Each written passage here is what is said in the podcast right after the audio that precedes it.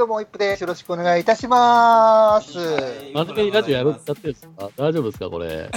大丈夫ですね。ちょっと声しとってますね。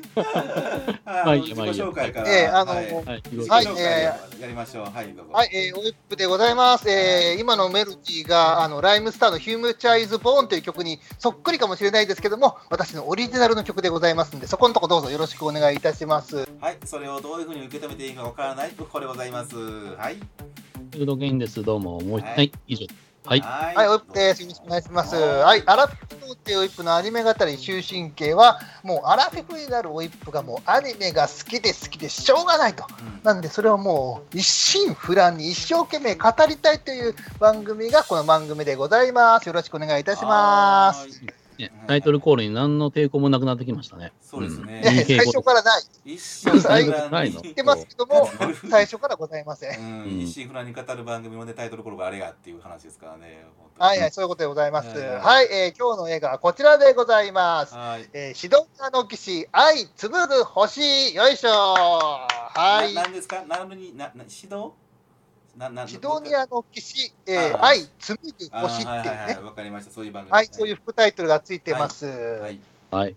えっ、と、まあ、これ、ご存じない方もいらっしゃるとは思うんですけども、もともとは、えー漫画でございます。えー週刊アフタヌーンで、えー2009年か、2009年から2015年まで連載されておりました。で、えーアニメ化もすでにされております。第1期、第2期と、えー2014年、2015年というふうに作られておりました。うんで、えーまあ、これ 3D の CG アニメなんですけれども、まあ、ポリゴンピクチャーズさんっていうところが、えー作っていて、まあ、これもともと、あの、押井守監督のイノセンスっていうね、あの CG がすごい話題になった作品があったんですけれども、まあ、これでちょっと有名になってきたというところの、ところが、まあ、満を持してテレビアニメ化を作ったという作この品でございます CG アね。ニメっていうのはわざわざ言ってる理由は何なんですか？あのまあ、なんていうんですかね、あのセルガのアニメとか違うこと？まあ、CG アニメって結構、あのいろいろと今、あのやっぱり我々みたいなあのアニオタはですね、うん。あのどうしても二次元でほ欲しいわけですよ。二次元のロリロリの欲しいわけですよ。はいはいはいはい。だけど、これはおあの OK だと。なぜかっていうと、うんまあ、漫画自体がちょっとクールなタッチの漫画なんですよね。うん。そもそも CG アニメっていうその概念は何なんですか？そっから、そうそうそう。ごめんなさい。え、それは皆さんご存知の通り？トイストーリー、トイストーリー。トイストーリーとかね。言うたら分かるでしょ。そう全部 CG。ああ、うんそういうこと、全部 CG のやつね。キャラクターもメカも全部 CG。最近のアニメで全部 CG で作ってはんのかなと思ったんですけど、うんでもね、最近増えてるよ。うんレイミアニメ。増えてはいます。フル CG アニメって。うん。ああ、そういうことね。あ、ポリゴンで作ってるってことね、これは。ポリゴンで作ってる。なんかスターフォックス感があるんですけどね。そう大丈夫ですか？そういうそういう意味ですか認識がポリゴン 3D いやいやいやいや 3D 四半世紀前じゃないですか。いやいやいや、だからはいそんなイメージなんかでよくわからんから、3D アニメってこと？これは。うんまあ、3まあ、CG アニメってことです。CG アニメ、あはいはい。ー、な、なに、ひ CG アニメなんやね？引っ掛け回してる？これ。え、それだからマリ、3D マリオみたいなもん ?64 マリオ64みたいな感じ？なってるってこと？言ってしまえばそうですね。あの横スクロールのマリオがいろんな方向に動かせるよっていう、はいあのショッキングショックがアニメに。あうんそういうことね。あーだだそういうことね。3- あ 3D で作ったやつをまあアニメ化し、わかりました。了解です。はい。そうそうそう。大丈夫ですか？あのそこから来てます。すちょっとみません。ちょっとね、まあ、そこまで行っちゃったんで、ちょっと詳しく言ってしまうとですね、はいまあ、はい 3DCG を作ってるとこでも、例えば、あのうん割と萌え系が得意なアニメ、あのうん今で言うとバンドとかを作ってるアニメとかが、あの3次元さんっていう制作会社さんなんですけれども、うん。えっと、このポリゴンピクチャーズさんっていうのは、もともと 3DCG の一般的なイメージって、ちょっとクールな感じのイメージのしあの CG のイメージあるでしょ、それに近いようなイメージを作ってるあのタイプのかのあの制作会社さんでございます。ポリゴンピクチャーズってもともとゲームとか作ってんかった？そうだね、今でもこ作ってると思うけど。ね、確か。うん。あんまアニメが制作会社ってイメージなかったんですけど、そうそうそうそう。うん、それがまああの、作ってから CG アニメ言うたらここ有名だよねみたいな、そんなになったでしょ。うん。そうです、そうです、そうです。うんそんな感じですね。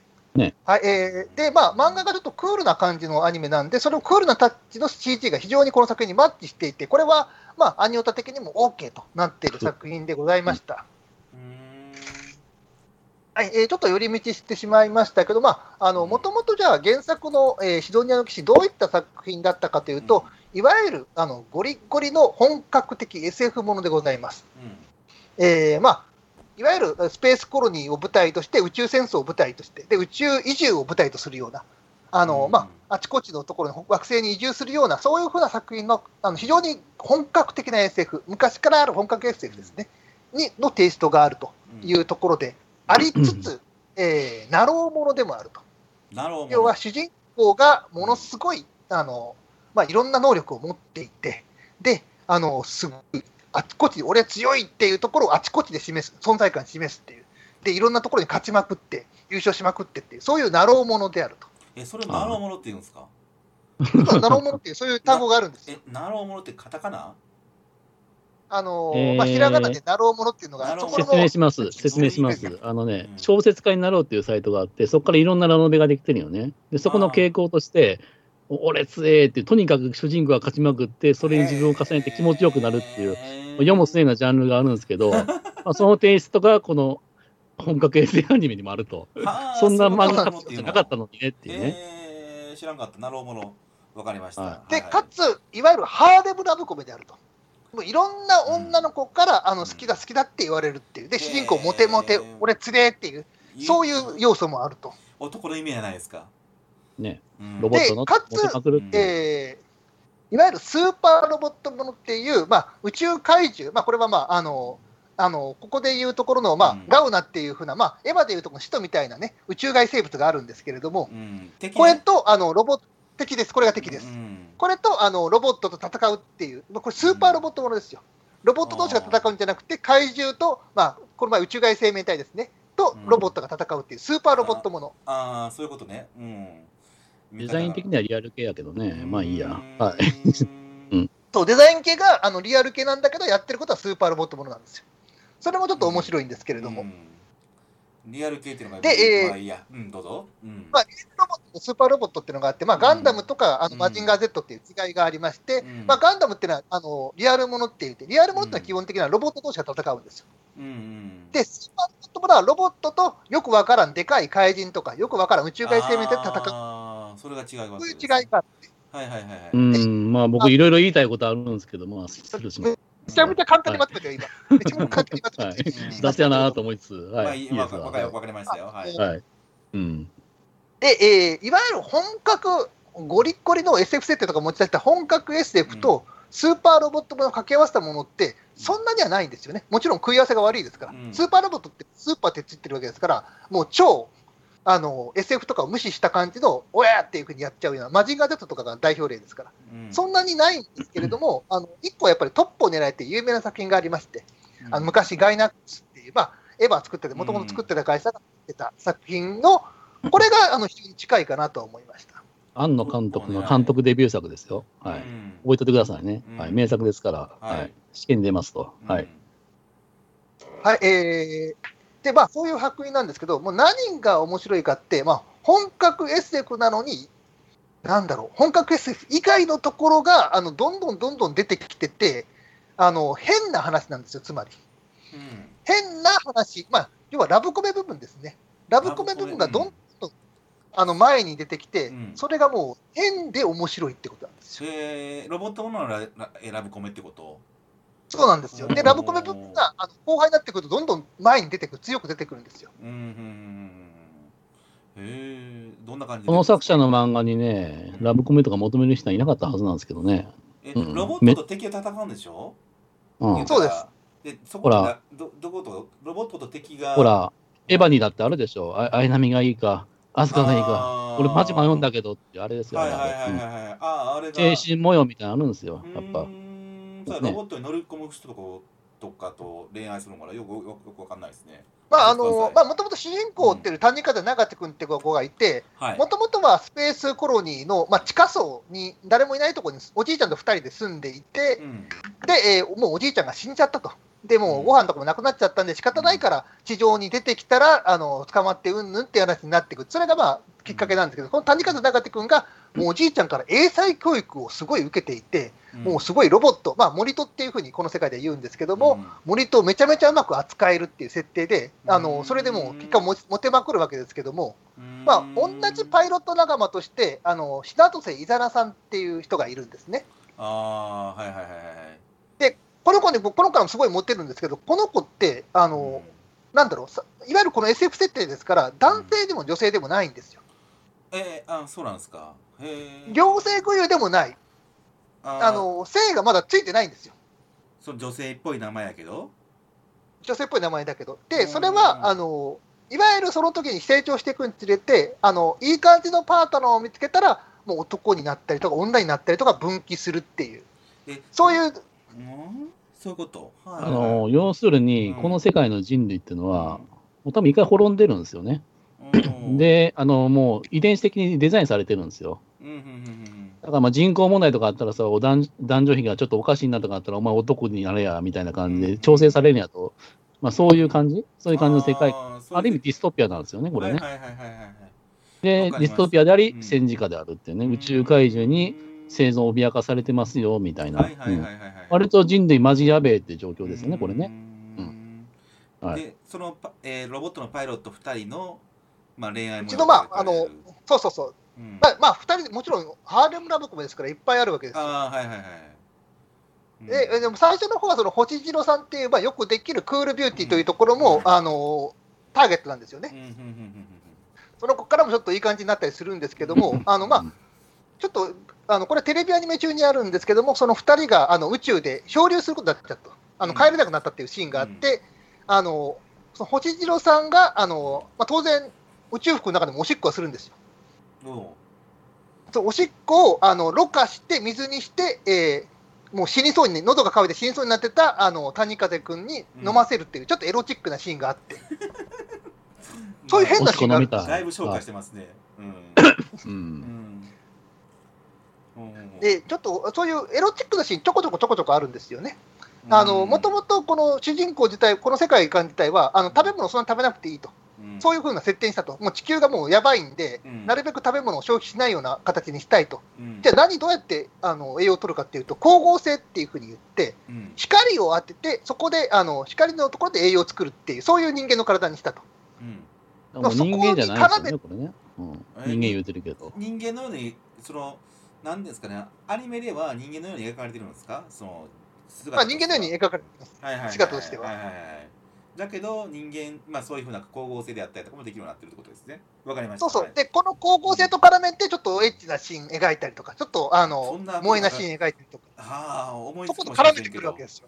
へえ光合成でやらしいシーンって思いつきもしますけどあるんですよそういうのがね。うんそうそう、であの、女の子と一緒に仲良くなりたいったら、一緒に光合成しないかとかいうふうな決め技セリフがあったりするわけですよ。ああセクロスしようかみたいな感じで光合成しようかって言ってるわけですねそこまあ、はねセックスの一歩手前って感じのね、ペッティングは光合成なんやすごいね。はいはいわかりましたよ。そういうちょっと、あのそういうあの SF 設定と萌え設定をうまく絡めて入れ込んできてるんですけれども、はい。まあ、この星次郎さんがですね、あの敵、あのガウナの、まあ、怪獣ですね、怪獣にやられちゃって、亡くなっちゃうんですよ、これ、悲しいことに。おお星野さんはね。そうなんそうそうそう。でも、はい。あの、なんかその、宇宙、そのガウナがなんか人、その、なんだ、取り込んだ人間をコピーして、うん。あの、そのコピーした人間が出てくるみたいな、ガウナから現れるみたいな設定になっててですね。ガウナでロボットのことでしたっけ？あ敵。ガウナってのは怪獣、怪獣のことね。怪獣です。ああ、めんどくさいぞっていう、専門用語が、この手のアニメのありがちだ。あのエヴァの使徒ね、怪獣ね。はいはいはいわかりまで、そのしたガウナのあの破片を切り取って持ってくるっていうところがあるんですけども、その破片からう、ん。なんか知らんけど、あの、人ある個体が、人間の個体ができてくるんですよ。あー人間の答えができてくる。あ星色さん人間の答えができが食べちゃった敵敵の一部を切り取ったら、えー、人間の答えができできてくる。はいはいそうそうそう、もうわなんか、あの変な有機体なん本当ですよ。に分かってる。有有機体ができてくる。はあはあはあ。変な有機体がこのぐいぐいぐい成長していって、まるでこう、星次郎さん、かって星次郎さんだったら人間の姿になってくるっていう、それが SF っぽいいい感じで描かれるわけです。えーあーそうですか。人間の答えってそういうことですね。ひ人それは人のみたいな形なんですか？人なんですか？有機体なんで。まあ、その時は、その時は人なんですけども、うんあのこれがええ感じに成長していってですね、うんあの大型の15メートル級のロボットというか、変な、あの、なんていうんですかね、あの怪人になるんですよ。まあまるで、うん。ロボットかのような、あの宇宙怪人になるっていうね。だ初めは人の形してるんだけど、それがどんどん成長していって、成長しすぎて15メートルになっちゃうと。まあ、あのそそこはあの原作見たらいろいろ書いてるんですけど、ちょっといい感じに省略しました。あ、まあいいです、いいです。もう、それで、15メートルになって、ああ。でそれがあのあたかもあの、うん星次郎さんの自体の記憶は持ってないんだけども、はいまるで星次郎さんみたいな性格の女の子の性格、ういう女の子っぽい性格で、女の子っぽいあの、うん気持ちを持っていて、でもう星次郎さんの声そのものっていう、はいはいはいはい。になるうーん。よかったじゃないですあか。の変な設定でございます。うんあのはい。それがあのでうんだいぶ経ちましたけども、その15メートルあるロボットみたいな、怪人みたいな、うん。もともとは星次郎さんを取り込んだあのうん敵のうん。あのガウナの皮だったものがうん。ラブコメの相手になります。お谷川さんと付き合うのはそのわけのわからん15メートルのもんですか？15メートルの怪人がその谷風さん、谷風さんとのハーレムラブコメの一員になるんですよ。はあどんな形してるんですか？わからないですね。10 15メートルの怪人は。で、あのまあ、ちょっとあのうん。ウルトラマンみたいな目をしたかっこいい、でもあの女性のドレスみたいな感じをしたあの感じの、いい感じのかっこいいデザインなんですけども、うん。そこからですね、触手がギューンって伸びて、うん。その触手があの、まあう、ん。スペースコロニー内にあるパイプの中をぐーっと伝っていって、うん。あのあちこち出入りするんですよ。まるでマスコットみたいに。はいはいはいはいはいわかります？うんで、それが、なんていうんですかね、あの非常にあの言いにくいですけども、うんあの正規そのものの感感じにしか見えないんですよ。えなんて言いました今？男の男の人の正規そのものにしか見えないんです。チンコですか？チンポ。ピンクにしか見えない。おこちん。おちんちん。うんあーあまあ、実はあの原作中でも言っていて、まあ、原作中でテレルっていうキャラが出てくるんですけども、うんテレルさんもあのそのいわゆるあのそのチンコに対して、うん。あのチブそのものじゃないっていうふうに言うセリフがあるんですよ。ああ。おー。そそれはどういうえどういうことですか？チンコと付き合うんですか？谷川さんは。ああのチンコとあのそのチンコとかと一緒にこのラブコメ競争が広繰り広げられるっていうね、それがもう面白くって、おいやそのもうははいどうぞそこじゃないって言った後あの気にしたんですよね、そのチンコもね、あの服着るようになるっていう。ほペニスケースですかペニスが気になるっていうね、うそういうちょっと面白い話があって、まあ、そういうそのチンコ、まあ、白上紬さんっていうのが、あのうん。まあ、あの一緒に戦ったり、時にはラブコメをしたりっていうのが、そうなってくると、すごい面白くなってくるんですよね。えー、星でえーとある程度まあいいや。うん。はい、星次郎さんだったんでしょ星次郎さんが正規に変わったんでしょ最終的には。それが、そうです、最終的には、せ正規に変わったんでしょ？し白上紬さんは何なんですか？これどっからでいたんですか今？そういう名前をつけたんですよ、そういう人に。あ星次郎さんやったんやけどそれが生まれ変わったそのせ正規がですよ。まあチンコですけどが白上紬さんにになったってことですね。そうそうまあ、生まれ変わったっていうかどうか、まあ、あの、まあ、もともと、あの、うん。敵、敵の、あの、ガウナっていうところの、あの、うん。うん皮ね、うん。外の殻のところの枝をあ切っまあぺ剥がして、はい。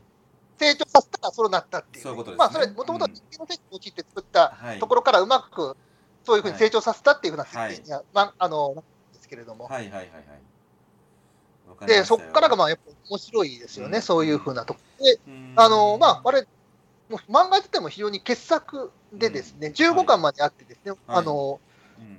でアニメの方はあのもう第2期までやっていて、20全体でもう24話ぐらいあって、うん。まあ、10巻ぐらいまであの消化したのかな。うん。で、残り10巻から15巻までというところは、あのまだアニメ化されてなかったんです。うんそれを今回アニメ化したっていうのが、今回のあの愛紡ぐ星だったわけです。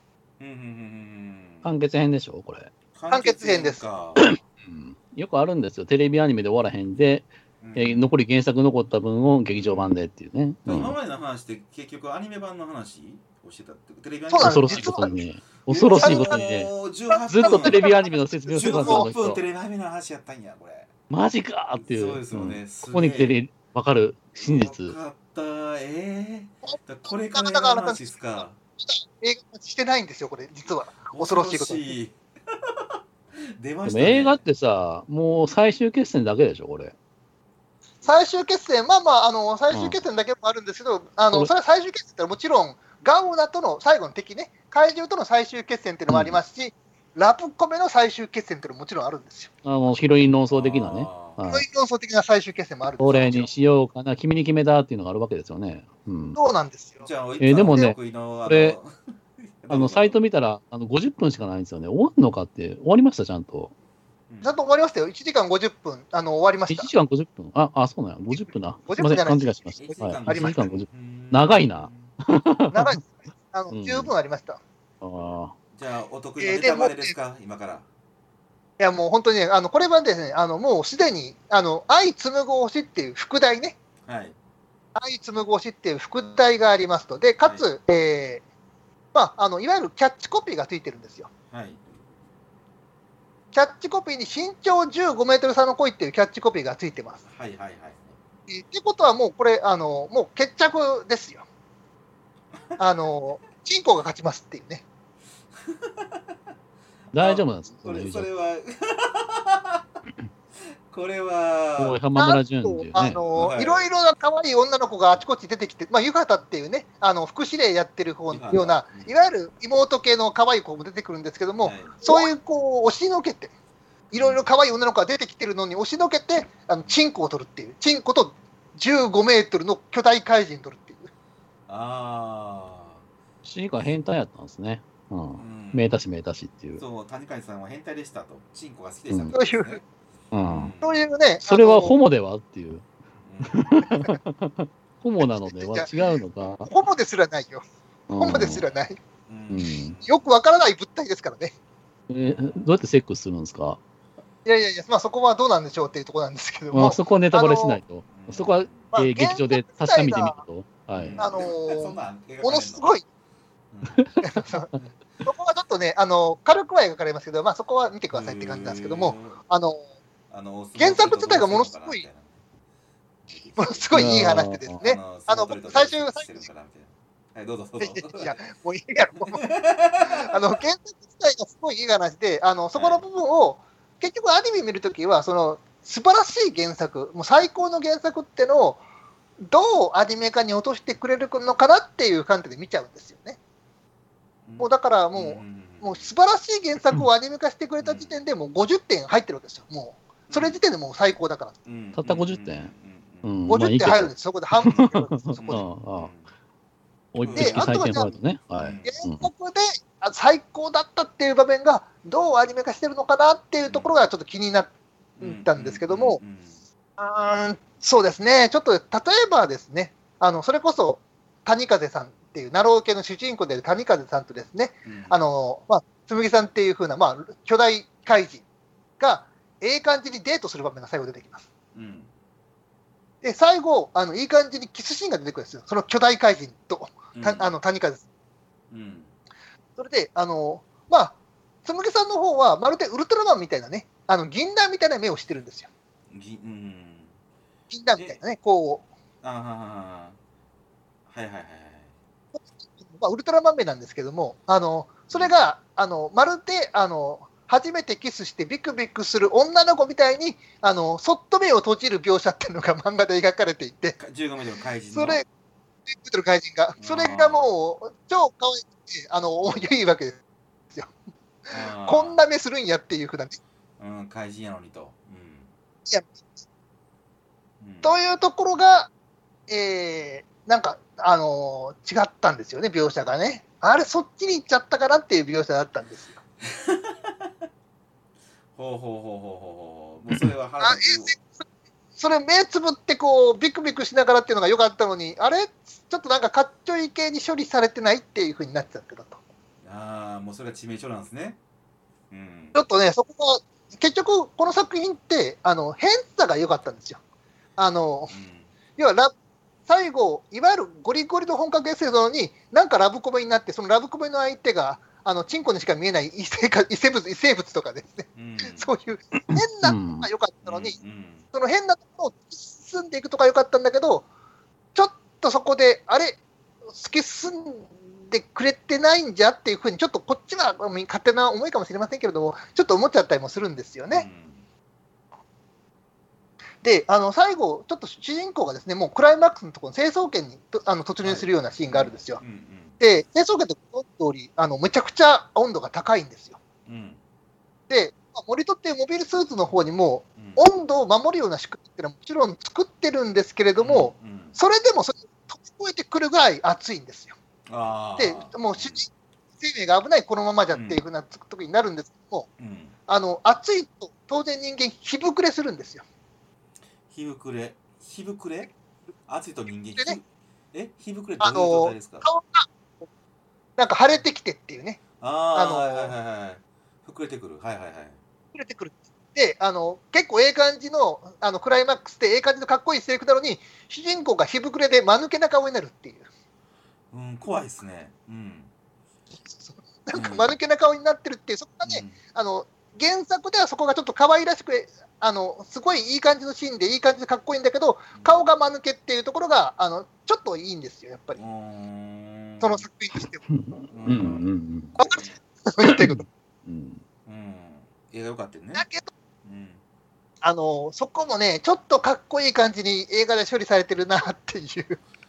うーわーこだわりの部分が自分のこだわりの部分がなかったと。うんそうそうだからあと、こあのいい感じのセリフも、あれ、うん。あの、めちゃくちゃいいタイミングでいい感じのセリフを言ってるっていうのが原作であったのに、それが、あれ、こんなちょっと中途半端なところにいい感じのセリフ持ってきてるとか、あと出てきてる新キャラがことごとく意味がなかったりとか、もう映画だから期間空いてるんで、新客バンバン出してるんですけどもう、ん。それがもう本当にあの若者出しましたっていう程度の役割しかなくって、うんで、原作に出てくる、あのこれもいい、これもいいっていう、あのいい感じのキャラいっぱい出てきたのが、モブでしか出てこない。っていう。モブってあうんまあモブね。うん。もモブっていうね、あの、うん。本当に脇役として、ちらっと画面に映るぐらい、えーまあ、もちろん尺の問題があって仕方ないのかもしれないけど、だったら新キャラ出すなよっていう、大して役に立たない新キャラ出してもあの、せっかく原作のいいキャラっていうのが、なんか潰されてしまったとかね、文句たらたらじゃないですか？これ点数やばいっすね。やばいっすよ。たらたらなん。ですよ。ううん。んやばいっすよ点数。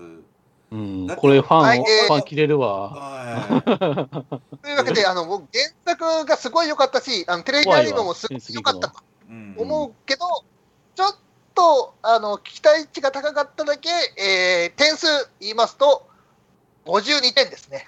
うわ。うわうわ。うわため息出るじゃあやべえよ、こいつ。いやいやいや、マジちょっとやべえよ。言ったらプラス2ぐらいしか立たなかった長ら々と喋ってこれっすよ。もうちょっとね。いやーちょっと、ちょっと、ちょっといやでもね入っていいですかよりもあの描写、あのロボあのいわゆる SF アクション描写とかすごい良くなってますし、パワーアップしてますし、映画ならではともなってますし、ぜひ見に行ってほしいとは思いますけどね。でもこれぜひ見見るか見るべきやったらもちろん見るべき作品ではございます。50点ついてるものは全部うんでも、あの点数つけるとしたら52点かなってところでございます。マジ偉そうっすねデビュースターナイトよりかは上げれないって感じかな。え何ないともう一回言ってくださいすいません前回のレビュースターライトよりかは低い感じがします。ああそういうことですか52点やもんねまあまあ、あくまでこの人の主観ということでいよろしいでしょうか。個人の感想です。感想です あちょっと言わせてもらっていい？ああのの黙ってたけどさ、いうん。あの、なんやろ。えーっとね、もっといろいろ褒めれるとこあると思うんですけどね、僕は。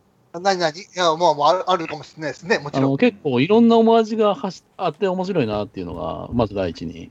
うんうんあの、この紬っていうキャラですか、うんあのはいウルトラマンみたいだなって言ったけど、僕これはあの、オマージュ元は巨神兵やと思うんですよ。ああ、そうか、確かに巨神兵に近いもん巨神ね。兵とナウシカが喋るシーンっていうのを、ラブコメのワンシーンに落とし込んでるっていうのは、面白いなと思いました。うんうん。ああ、なるほどね。確かに確かに。そういう、なんていうの、お 大元のものを持ってきて、こう、新しいものを置き換えるっていうのは、やっぱり上手い人やねって思いましたね、これはね。あとね、えーっとね、あの、原作の絵ってね、やっぱり、こう受けせ受け受け線っていうのを狙って あの結構リファインしてはいるんですけど昔の絵と比べたらやっぱりそんなに女の子にハーハーできるような絵でもないんですよね。そうですね、そうなんですよ。それがね、あのこのテレビアニメ版 CG アニメですけど CG アニメでありながらちゃんと可愛くこれリファインしてるなっていうあのオイップさんがそのアニメ化にあたってあれ良くないこれ良くないって言ってますけどこれに関してはマジグッジョブやと思いますね。い制や、だから、作のよかったですよ。うんあの、テレビアニメよかったですよ。まあ、テレビアニメ、まあまあ、僕見てないですからね、劇場版は。ただ、テレビアニメに関しては、そういう、まあ、翻訳ですよね、結局。えー二次元媒体、あの漫画からアニメを控えるって、やっぱりどっか変わるんですよ。うん。いい方に変わってる部分が多いと思うんですけどね。うん。だから、ただ劇場版はは、はい、尺が短くていろいろ切られた。それがいかんと言ってるわけですよね。そうでございます。テレじゃないんじゃないですか。多分ワンクール分ぐらい残ってたんでしょ、ストーリー的には。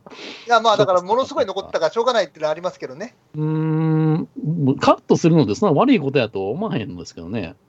あの、広角機動隊ってあれじゃないですか。か。あれ切りまくりですよ、原作の要素。あれだから原作とは違うものになってますからね、あれはね。違うものではなかったですか似て非なるものですかこれはね、あの一応原作準拠ではあったんだけど、うん、ち原作ょっとね、準拠にしてはって感じがあ。原作信じやすぎ、原作中、あの、アニメだけ見てる人は多分これ楽しめますよ。うん。あ違うそこは一応フォローとしておきたい。ねうん。ただアニメだけ見てる人らは、ちゃんと最後まで楽しめる内容だと僕は思います。はい。100万点まあ、映画を見てない人があの断言しましたってことですね。すごいですね。断言映画を見てない人が断言する。喧嘩しのすごいと思います。二人喧嘩しないで。まあ、だからアニメ自体の、うん。テレビアニメで完成度が高かったから、期待値が高く見に行ってるわけですね。うんあのテレビアニメであの見せた良さっていうところがアニメで、映画でどこまで見せるのかっていう、ちょっと期待値高すぎたかなっていうところでございますかね。ロボットアニメ好きやから、このメカ見てるだけでも幸せですもん。かっこいいじゃないですか、ロボット。森とって。ぱよくか、メカって素晴らしい。見れば見るほどエルガイマーク2やなと思うんですけど、本当。うん。いや、だからまあ、テレビアニメって素晴らしかったですよ。うんテレビアニメ素晴らしかった。複雑なね、ロボットがね、こうやってアニメとして動かせる時代になったのはすごいなと思うな。うん。はいはいはい。やっぱそういう CG アニメのすごいところかな。うん。もう基本的に CG アニメは派なんですけど、この作品に関してはね、僕は全然いいと思います。むしろ素晴らしいと思います。CG アニメこれ最高傑作じゃないですか？多分現、現状。テレビアニメでこのレベルのものないでしょ？今のところ。これ以外。どうだろうね、3次元とかもすごい頑張ってますよ。ないと思うな、ロボットアニメやったら。うん。3次元さんとかも結構頑張ってますよちょっ。とな付き合いとか。めっちゃ褒めときますわ。ペジオとか。100万、100万、100万点？あ、そう。以上です。はい、以上です。はいよろしいでしょうか？三すごい割り込んできた割にテレビアニメのことを褒めるっていう、だからテレビアニメを褒めてるじゃないですかっていう、よくわからなかったんですけれども。まあ、見るわ、そのうち。頑張ります。見ますわ。あそうですかはい。はい。はい。逆に興味持った。うん。うんはいはいはい、あいいと思いますよ。あの非常にああのもちろん見るべき作品です、劇場版の方も。これは見見るべきなので、ぜひ見に来て、まだ全然やってますからね。よろしくお願いいたしますということで、二人喧嘩しないで。うるさい、殺すぞ。お前も殺すわ。はい、一人出てきましたね、やばいやつがね。は、はいいというわはいはい、ちょっと、ちょっと、これですか？わかんないですけども、はい。はい、来週はです来ねえっ、と、はいちょっといくつか候補があるんですけれども、はいあのまあ、3つぐらいの候補の中からあの、これはっていうものも選びたいと思います。非常に、えー特徴がある、これはお意外だった作品もございました。まあ、それは来週、えー、喋れたら喋りたいと思いますので、よろしくお願いいたします。今週も何本見たんですか、アニメの映画は。今週まだ1本ですね。あ、そうですか。明明日頭で見に行きますから。あ、そうですか。わかりました。はい、というわけです。はい。では来週また楽しみにしておきます。はい。はい、よろしくお願いいたし。ますはい、失礼します。